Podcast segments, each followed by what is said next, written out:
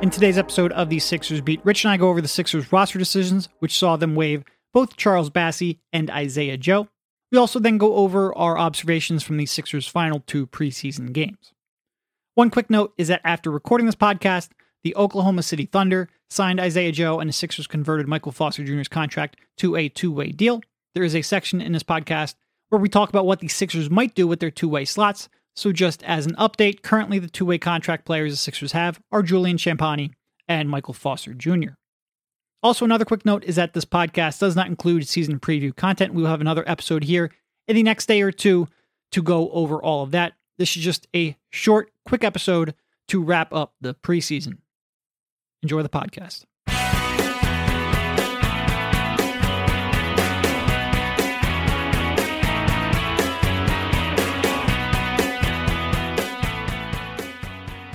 All right, welcome everybody. This is Derek Bodner, joined by Rich Hoffman on Sixers Beat, part of the Athletics Podcast Network. How you doing, Rich? Derek, I'm doing great. Let's talk about the third most interesting Philadelphia team at the moment. You know who's very happy about being the least interesting team in Philadelphia? The Philadelphia 76ers. Yeah, they're okay with that. Not irrelevant, but uninteresting at the time. Completely relevant. It's just not their time in the spotlight right now. You've got too much stuff going on with Eagles, Dallas, with the Phillies, high hopes, but we do have the Philadelphia 76ers to talk about. They obviously made a couple of roster decisions here to get them down to 15. Currently, technically at 15, I have a feeling it's going to come under 15 when all is said and done. But they waived Trevlin Queen, which I think you and I have been expecting for a while. They waived Charles Bassey, which again, I think ever since they signed Montrezl Harrell, you and I have been expecting. And there's a little bit of a curveball, not a complete knuckleball, but a little bit of a curveball here as they have waived Isaiah Joe as well. So I guess, is there any one of those three that surprised you more than the other that maybe you would have gone a different way on? What's your sort of read on the situation? I think it's not totally surprising for us because even as we predicted mostly that Bassey was going to be the other cut, we mentioned Isaiah Joe as a possible chopping block candidate. I guess what was a little surprising, but as we'll get to, and you explained it well on Twitter yesterday, is understandable, is that they cut both. And you're right, they're probably going to be under 14 when this is all said and done. It's can I ask you, like, who's the other one? Foster? Yeah, Michael Foster Jr. Okay. Yep. Yeah, so he's not going to be. He's not going to be on the team. Well, no, he's not going to be on the team. He's going to be on the Exhibit 10 that he's on, and he will be a Delaware Blue Coat, probably. Well, yeah. Look. So, like, I guess we can just cross him off. So, like, a lot of people have asked me, why has he not been cut yet? No, I think there's a chance they might try to convert that to a two-way contract if some of their other things don't work out. So, I think they're waiting to see who gets cut around the league. Maybe if Isaiah Joe doesn't get picked up, I think they have an interest in bringing him back on a two-way contract. But if they have one of those two-way spots open, it's possible. I'm not saying they will, but I think it's possible that they might try to look to convert that to a two-way contract. Or he will just be waived and then sign with the G League. So yeah, I don't in any way expect him to be on the 15-man NBA roster, but the delay in that is I think they're just kind of seeing how the league plays out before they finalize those two-way spots. Sure, and go crazy with that if you want. But I do think cutting Joe and Bassey at the same time was a little bit of a surprise to us, I guess mainly because we looked at it as, you have 15 players, and these guys are okay 14th and 15th guys. I would argue they're probably solid 14th or 15th guys, yeah. Mm-hmm. So their rationale, and you can get into it in a second, I'll let you get into the financial aspect. But I do think, because there was a real value, I think, in doing so, if you look at these guys being the 14th and 15th players, Isaiah Joe, as we talked about, he is I think sometimes people overlook his flaws a little bit. Like, I think the general fan likes it when he fills up starts filling it up from 3-point land. But I always have the picture of Isaiah Joe just laying on the ground after trying to shoot a layup. He didn't get fouled, by the way. He's just not big enough to deal with any sort of contact whatsoever. And those are his issues, you know, the ball handling, the lack of size, the ability to finish around the basket. He's just not that good inside the arc. But look, he's got a chance to be an NBA player with his 3-point shooting. But the fundamental thing the Sixers had, and the same goes for Bassey, that was not happening this year for this team. This team, unless there are a bunch of injuries, he was not going to sniff the floor. There are guys ahead of him that are not going to sniff the floor if everything goes right for the Sixers. And sure, there will be a couple of injuries, but it was hard to see Isaiah Joe carving out a niche on this Sixers team. So for him, it could be a blessing in disguise, honestly, if he does get picked up somewhere else. Obviously, losing the money, I'm sure, is not a great feeling because he was non-guaranteed. But that's kind of how I look at it. And then there is the financial aspect, as you pointed out. Yeah, and I think it probably is a blessing. Certainly, I think for Charles Bassey, if you're looking at this, you probably wanted to be cut. Not really, because you would like that money. But in terms of having an opportunity to go play, it's real tough to do that on a contender. You know, I think when you and I were looking at this in weeks past, we probably focused a little too much on, well, which of those two would we cut and not could they both be cut and they come in with only 14 players on their contract. Because I think there is, you know, I think basically the only reason that I think Isaiah Joe was cut is to get that extra $1.7 million, $1.8 million in space under the apron. His contract would have become guaranteed here in a little over a week. So now that you look at it, Sixers are sitting there. They basically ask themselves, would we rather have $5.5 million in space under a hard cap, or would we rather have, you know, $3.8 million in space under the hard cap and Isaiah Joe? And I think they came to that conclusion. You know, and I think a lot of people are like, well, why not cut Charlie Brown Jr.? Why not cut Julian Champagnie? That's not how it works. Real quick, because I think this gets confusing for a lot of people. There are three kinds of players under three types of deals who can play in the G League, right? There's an NBA player who's under an NBA contract. You send him down there to get some work. Jaden Springer would fall into this bucket. No matter where he is playing, if he's playing with the Sixers, if he's playing with the Delaware Blue Coats, he is on an NBA contract. He counts against your salary cap. He counts against the 15-man roster limit. Then there are G League players who sign a deal with the G League, and they cannot play in the NBA. They are not part of your NBA program. But they do get to play on your G League team. And basically the benefit here is that you can get a chance to work with them, to see them up close, to see how they respond to coaching, to see their work ethic. Your coaches, your coaching staff with the G League can play these players, but you can't just say, okay, Mac McClung, you're going to play in the NBA today. That's not how that works. In order to do that, he would have to sign an NBA contract. And he could sign an NBA contract with anybody. Team, 100%. And that's a key distinction with people who sign with the G League. And these would be the Exhibit 10 cuts who get cut in training camp and end up signing with the G League. They get automatically assigned to your G League program. Great. But any team in the NBA can sign them. And then there's a third kind of contract, which is the two-way contract. These players don't count against your salary cap. They don't count against the 15-man active roster limits. So there's two-way spots you can fill. Only two. They are primarily G League players. They can be up with the NBA for what? I think it's like 45 days, something of that sort. And currently that is what Champagnie, what Charlie Brown Jr. occupy. So if they wanted to add, like sign someone else to a two-way spot, they'd have to cut one of those two, but they do not count against the cap. They do not count against the apron or the hard cap. So waiving them does not generate either a roster spot, which in this case doesn't really matter because Sixers are probably going in 14 roster spots. They also don't create any space. So Isaiah Joe basically was not in competition with either of those two. Really, he came down to he was in a competition against space under the hard cap, and he lost. Yep, and as you pointed out, there's a fourth type of player.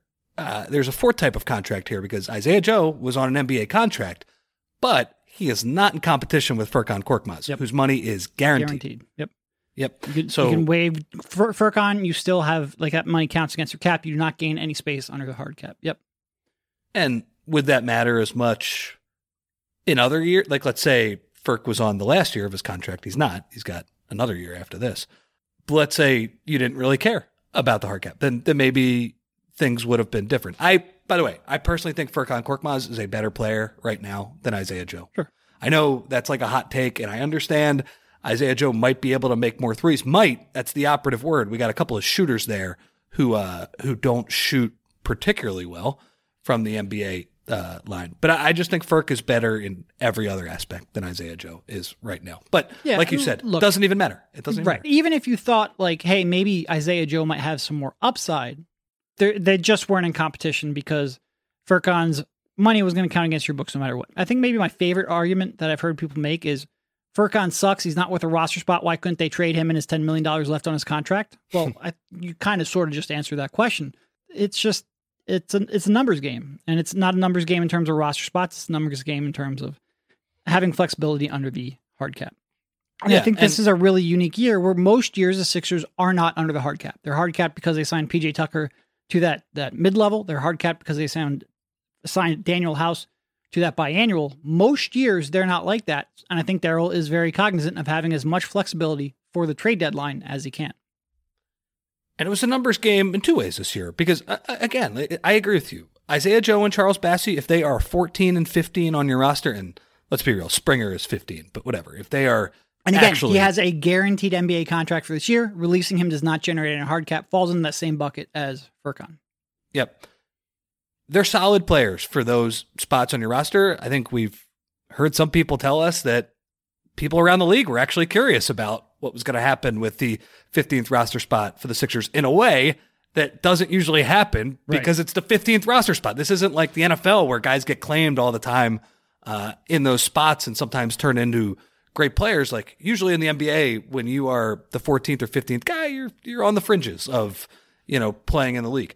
There actually was some intrigue over what happens here, which is why we said in the beginning, like maybe this is actually a blessing in disguise for those two guys for their careers.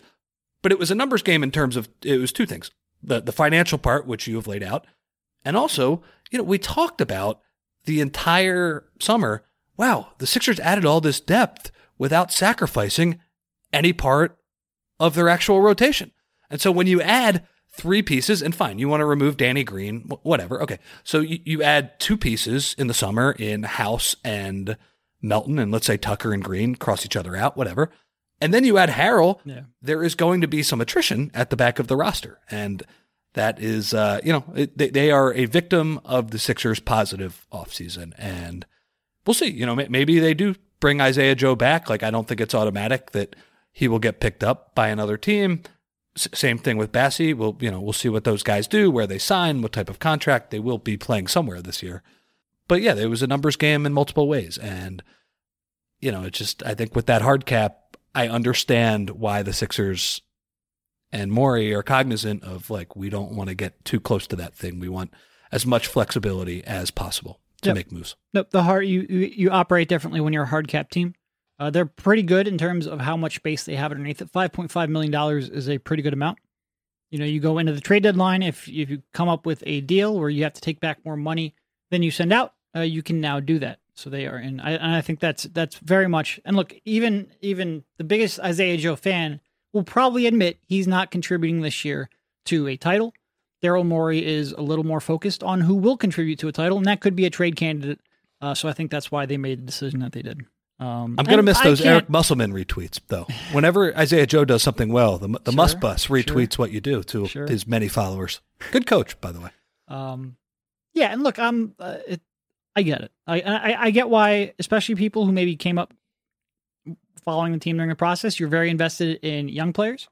I do think Isaiah Joe's skill set is interesting. I don't know whether he'll make the most of it. Would have liked to have seen, quite frankly, him play a little more alongside of your main players, especially a shooter like that. It's a lot easier to operate when you're playing with Joel Embiid and James Harden than it is when you're playing with Shake Milton and Danny Green. But you've also got to prove more to be put in that role.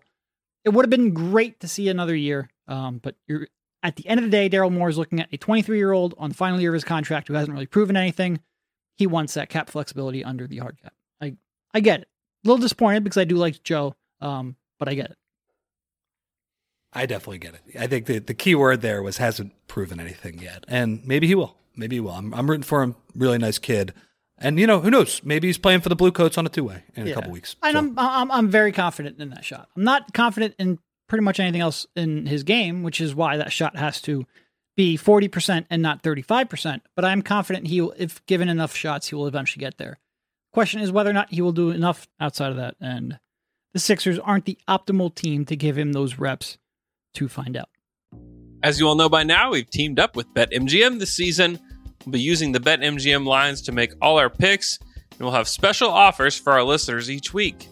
If you haven't signed up for BetMGM yet, use the bonus code TA Basketball and you'll get a 1-year subscription to The Athletic.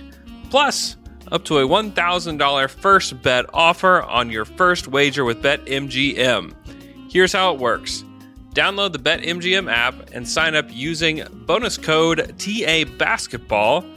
Make your first deposit of at least $10. Place your first bet on any game. Claim your voucher for a 1-year subscription to The Athletic. 21 plus to wager. Visit BetMGM.com for terms and conditions.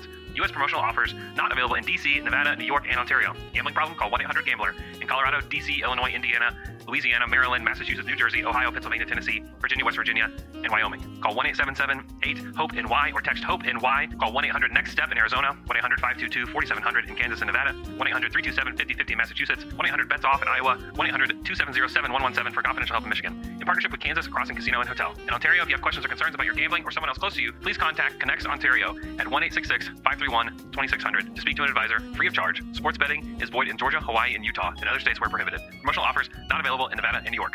Don't forget, if you haven't signed up for BetMGM yet, use the bonus code TABasketball and you'll get a 1-year subscription to The Athletic, plus up to a $1,000 first bet offer on your first wager. All right, so I guess we can transition a little bit here into what we saw in what was a pretty tough preseason slate of games. You obviously had, yeah, the preseason. I mean, look, we kept watching that garbage, but it was tough. You had Embiid miss 2 of the 4 games. Harden and Harris and Tucker missed a game, right?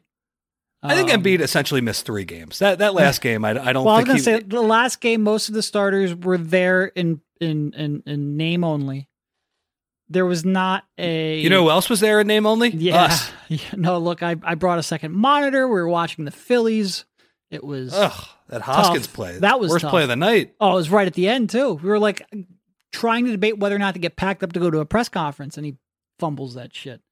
Unbelievable. So the Sixers were my second screen. They were in front of me. Yes, I know they were. There was no screen. It was just my vision. I was watching them. But yeah, there wasn't a lot going on, even though they played a lot. And I do appreciate Doc at the end of like a garbage game like that. He's like, yeah, I knew it was going to be garbage. I was like that when I was a player too. And I think that's all well and good for a very veteran team. But yeah, I mean, I would say overall it was boring. It's kind of what we've been talking about where Doc at the end of it says, well, we made it through healthy. And they had the minor scare with Tucker. Yeah. You didn't know what was going to happen when he walked back to the locker room. He played the second half and he looked fine. So looks like they're all good there. Yeah.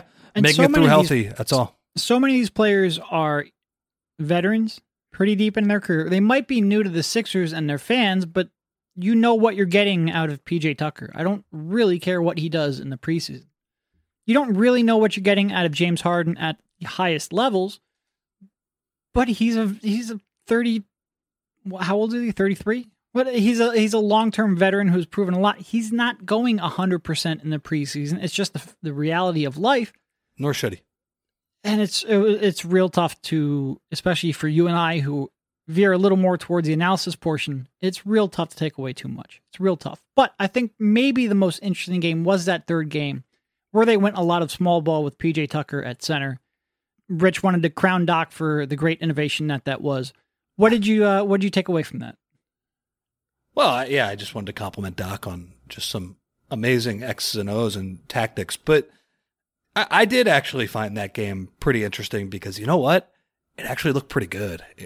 They have PJ, who Doc will clearly want to play center right now. What do you, before we get to this too, after watching PJ play well at backup center and after watching Reed and Harrell and listening to this nonsense from Doc that they're all going to play and they could play at the 4 and just they're not. Well, Tucker. Oh, I'm sorry. Go ahead. I didn't mean all over the place. No, but I'm saying like you have 3 legitimate options here. If you had a bet opening night, how do they handle the backup center minutes? I would guess Reed. I think Reed's the best matchup for that backup center spot in that game. I don't know. I truthfully don't. I feel like Doc is going to. I think it's a great question. I don't know. I think Doc is eventually going to revert back to Harrell. But when you're talking about the Celtics and defending them, I think Reed is your best option. And since Doc sort of started the preseason with Reed, I think there's a chance he will do that, both because that was his first instinct in the preseason and also because that is the best matchup for the Celtics. So I think he will start off with Reed as a backup center. I do think he's going to switch them out quite a bit, and that might be some falling in and out of favor at various points in the season. But you've got a lot of options there, and it is a great problem to have because you have complete, like stylistically, you have completely different options to throw at different teams with different skill sets and different strengths. Can you keep all three of them happy? I don't know, because and Doc talked a lot about Harrell or Reed playing at the four. No, just no. I don't think that's going to work at all. Harrell, definitely not. Reed, I don't like even a little bit at the four, but I think he might experiment with that a little more than the other ones. It's going to be tough. It's going to be a balancing act. It's going to be tough. Yeah. It's a great problem if they all buy in, but it's going to be tough to keep them all happy. I think that's exactly how I would put it. So we'll see what happens. The good thing about Reed is that I think it's not exactly the same as Tucker with the small ball unit, because I trust PJ making corner threes a lot more than B-ball Paul. But, and this is something that Doc said earlier today at Friday's practice, they are willing to switch Reed onto the ball. They could have that switch everything unit, and they trust Reed to guard the ball. Doc razzed him a little bit today, saying that in the preseason he did not like how Reed guarded the ball, but last year he was a fan of that, and he knows he can do it pretty well. So, and that's something you'll see with the 1-5 switching. Yeah, I just thought it looked great for the most part. And I believe the lineup they started the Cleveland game with was Maxey, Melton, Harris, Tucker, and Harden. Sorry. Yeah, that was the other one. And so they went with that unit, and it looked great. And you know what the interesting thing is? They have the small guards who can push they just push tempo, and Jarrett Allen, who is a very good rim protecting center. If Cleveland missed a shot, PJ Tucker was sprinting straight to the corner, and Jarrett Allen was running straight to the rim. And that's an issue. That is just, it's a fundamental thing that your big center man needs to get back and needs to man that middle. Yep. That's what they get taught. And it's a hard thing for them to deal with. So it's, can you get enough stops and can you push the pace? I thought DeAnthony Melton, it's a little bit of a balancing act for him. Sometimes in transition, it's like, okay, DeAnthony, why don't you chill out a little bit? But he definitely is sometimes not half court too. Yeah. He's a very good rebounder, though, and as a grab-and-go guy, he could just push it straight down the middle of the court, and if you have your two corner guys running, and that's Harris and Tucker in this instance, man, they can get a lot of good shots out of that. They could swing, and drive and kick off of that. I really liked how it looked. I really liked some of the ATO plays. Doc ran the Iverson cut play with Harden and Tucker, and it was with Jarrett Allen. It's like an empty corner pick and roll. And Jarrett Allen is worried about Harden going all the way to the rim. Tucker, unlike Embiid, rolls to the corner. It's a wide open shot for him. So, there are a lot of good, positive things. I thought the switching was pretty on point. Yep. A lot of good scram switching from Tobias, PJ. I think Tobias is going to be good at that. He's certainly bought in more on the defensive end. I think Melton is going to be good at that. It's funny, though. They did it with Maxey on the floor, which seems the most problematic to me, because a couple of times, it was like a 1-5 pick and roll with Garland, or maybe a dribble handoff with Garland and Allen, and Maxey and Tucker are the two players in that action. Well, you can't switch with Maxey. You don't want to do that. And so Tucker was kind of in no man's land. He wasn't switching, but he basically let Allen get behind him, and that's just a lob right over his head for a dunk. I actually think the best version of that lineup, and this is something we said all summer, is Melton, Harden, Harris, House and Tucker or Reed.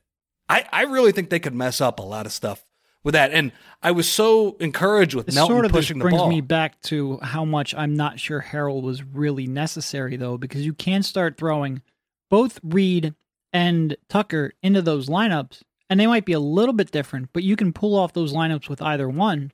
Throwing Harrell in there, it's like, well, what do you really do? How are you really going to construct the defense around that? And it's great for depth, but it goes back to, will he stay happy with that. I'm sorry, go ahead. No, it's a great question because when Harrell is in there, I think a Harden, Harrell, Harris backup unit, you know, I don't fill in the other two players, that has a chance to be really successful, but man, it's going to be in a really different way. Yeah. Yeah. No, it's going to be a very offensive focused unit. Whereas before you had a chance to really shut teams down. Yep. So yeah, I would say schematically, hopefully they get to it. It's clear it worked. Like this is not Ben Simmons at center with, you know, Korkmaz and Shake on the floor where we want to see it, but ultimately, do you think it's actually going to work? They have the talent to do it, and it looked pretty good. Like, and also, if it fails during the regular season, that's fine. That's what the regular season's for. But I don't think it's going to fail. And no. PJ Tucker, you can tell too. Obviously, like, can barely jump over a phone book, but it's crazy how his smarts. Like, he's a better rim protector than Ben Simmons is because he's beating drivers to the spot a second before Ben Simmons is doing that.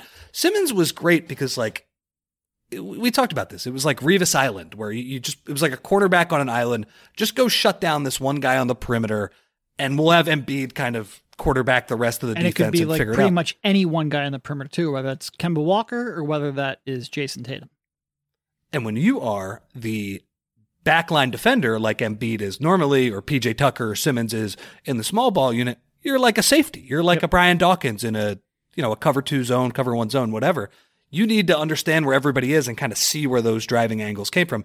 Ben was a little too slow to react to that. PJ is awesome at that. So that's really the only takeaway I have from the preseason besides Tyrese Maxey. He's good. He's good. Looks awesome. Yeah. Yeah. Him, certainly. I thought Paul Reed, the adult in the room now. We went all NBA ball, Paul. We'll retire all that. All business. Yep, all business. I thought he held himself up pretty well, and those are huge. Can you imagine a team not dying when Embiid goes to the bench? Oh my God. I don't even know how to cover that team. I'll have to completely change up my writing style and my assumptions. But I think those two were probably the biggest takeaway. Melton, for the most part, struggled, but that's fine. You know, I think when the regular season comes around, he'll be good. I think the one everyone wants to talk about is James Harden.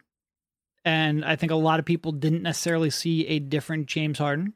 I don't disagree with you. I'm not sure you were going to in the preseason. I think you probably need the regular season to have a better gauge of that. But if you're going to tell me that you're not completely, you know, confident, if you're not at ease that James Harden is going to go back to, again, not that he's ever going to go back to even the player he was with the Nets when he first got there, but somewhere in between. If you're not confident he's going to be better than last year, I get it a little bit. But I just think we have to wait until the games actually matter a little more.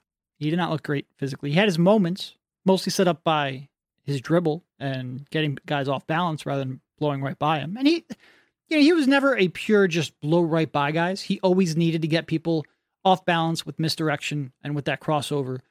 It's just when he gets it, to me, it's almost not even how often he gets in the paint. It's what happens when he gets there. We'll see how it looks in the regular season. But he's a very below the rim finisher. Yep. Now, very not like he always like. Obviously, like if he got a head start, he could throw one down on you. Was never a high flyer. He's a very below the rim finisher now. But I get if you're not 100% bought in, but you know, we'll see what that looks like in the regular season. I don't have too many other takeaways. I think you're right in that the small ball unit was probably the most interesting thing that happened in those four games. And basketball, Paul Reed, maybe the second, just because of how unique of a piece he can add, and then Maxey just not missing until that final game. And that's really the one thing, like, we can obsess over James Harden and whether or not he's capable of still being a 25-point-per-game scorer. Well, if Maxey is capable of being that, it might not matter. And quite frankly, when you look at what he is able to do and the confidence he has, it's not impossible. I mean, I said last pod, I think he probably ends up averaging more points per game than James Harden. I think he has that kind of scoring potential, and he's that aggressive, and they're empowering him to be that. I think he's going to have a monster year. Yeah. And honestly, the Reed stuff, it's more to me just the willingness from Doc to throw him in to a big role is surprising. Yeah. When they signed Harrell, I was really worried about what they're going to do with Reed. And so far, so good. It looks like, they're still going to keep him as a big part, a relatively big piece of the puzzle. I like how we're talking like a 10-minute per game backup center as a big part, but a consistent part would be a big part for that. Yeah. I love talking backup center. I'll keep talking about garbage. There's so many people who aren't going to get that reference, but no, and I'm not saying Paul Reed is garbage. It's a different thing. Don't worry about it. So there wasn't a lot else. By the way, Embiid didn't look all that good to me in the preseason. I don't think he was trying that hard. No. And he could still end up, you look up and he has like 11 points in a quarter on like 5 for 6 shooting. But yeah, I agree with you. I mean, whenever I was looking up from the Phillies game the other night, he was getting blocked at the rim by Mason Plumlee. And what did they end up with, like 12 blocks that game? Something absurd. JT Thor, the Hornets, who are not going to be a very good team, might have Big Vic next year. Yeah, it wasn't a great preseason for them. And I guess it'll be interesting because when you're a good team like the Sixers are, the NBA has this weird thing where the first couple games of the year, I mean, it's not weird, but it's a fact of life. They're going to be awesome games. You're going to be playing other awesome teams who are in a similar boat to you where they don't have much time, but it's certainly going to be a pretty big step up in competition playing against the Boston Celtics. Well, for two games, think of that roller coaster. Preseason, garbage. Kept watching it, but garbage. Celtics, Bucks, Spurs, Pacers. So it's like garbage, great, garbage. And it's just like, what's going on here? This is going to be it's like a false start to the season. And then there's a lot of middling teams after that too. Wizards, Knicks, Hawks. I don't even know how to classify them, but yeah, it'll be great. These first two games, first one up in Boston on Tuesday, second one at the Wells Fargo Center on Thursday. Those will be great to see where we actually are and where James Harden is, where the team is, where Embiid is. It will be a great measuring stick. It'll be a great measuring stick and good talking point for now, but we've been around long enough. Into it. Yeah, for sure. For sure. I saw Michael Carter Williams put down LeBron James. I saw that. I'm with you. I saw the Sixers get spanked in Boston on opening night before, and both teams went the opposite direction. And I saw the Sixers spank Boston on opening night, and both teams went the opposite direction. That's all. But it will be great to have, like, even just seeing the rotations. Just stupid garbage like that. It will be great to see just what Doc's thinking rotation-wise. That will be fun to see how they play off of each other. Yeah, it'll be great to have that back because the preseason was strange. Any other major takeaways? Good that PJ, because that looked a little serious. You know, we did pop our heads up and look when PJ went down. That looked a little serious there for a minute there. He did go back in the locker room. Good that he is good to go. It doesn't look like there's really any injuries of note, which is almost strange for this team, but good. And when you talk about rotations, I would say probably the biggest takeaway, we don't know what the rotation's going to look like on opening night. It sure doesn't look like Matisse Thybulle is going to be in the rotation to start the season. Look, we're just judging off the preseason games. I know he started that first game against the Nets, and he got some time in one of the other games when they were shorthanded. And obviously everything I said about the small ball unit and the switching, he could theoretically do a nice job on those groups. Yeah.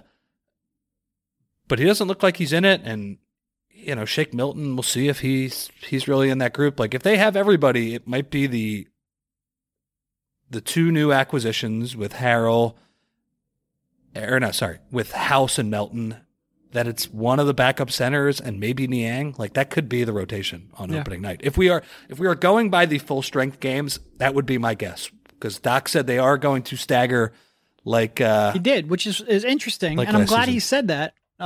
Because I was a little nervous about that, to be honest. He said that he thinks this year's group is going to be a stagger group where they pair stars with stars, and they're not going to go all starters and all bench, because there were times where you looked up and there were, 4 bench players on the court, and that happened quite a bit, even in the first half. So it will be, again, interesting to see how he settles on that. I do think that is the way to go. I think you and I have talked about that a lot, where we thought it was where he would go, but it was good to get some confirmation on that. Yeah. Anything else? Yeah, I don't really think I have to. This is a strange spot where I just don't want to focus too much on, you and I are sort of data driven, or at least we embrace data. And it feels like talking too much about this preseason is spending a lot of time talking about bad data. Like, what we saw just doesn't seem very relevant. Which I certainly don't care about James Harden's usage rate. I'll tell you that. No, right? But but I'm not even talking like data as in numbers, but like just in terms of meaningful basketball that we saw. I just don't feel like there was a lot of meaningful basketball that we saw, so I don't want to focus too much on it because it feels a little bit deceiving. But no, I think I'm probably good here to go watch that Phillies game here. So thank you, Rich, for jumping on, and we will talk to you soon. See you, man. Go, Phils. When you are down, lift your head off the ground. There's a lot to be learned, so look around. Once there was a silly old ant, thought he'd move a rubber tree plant.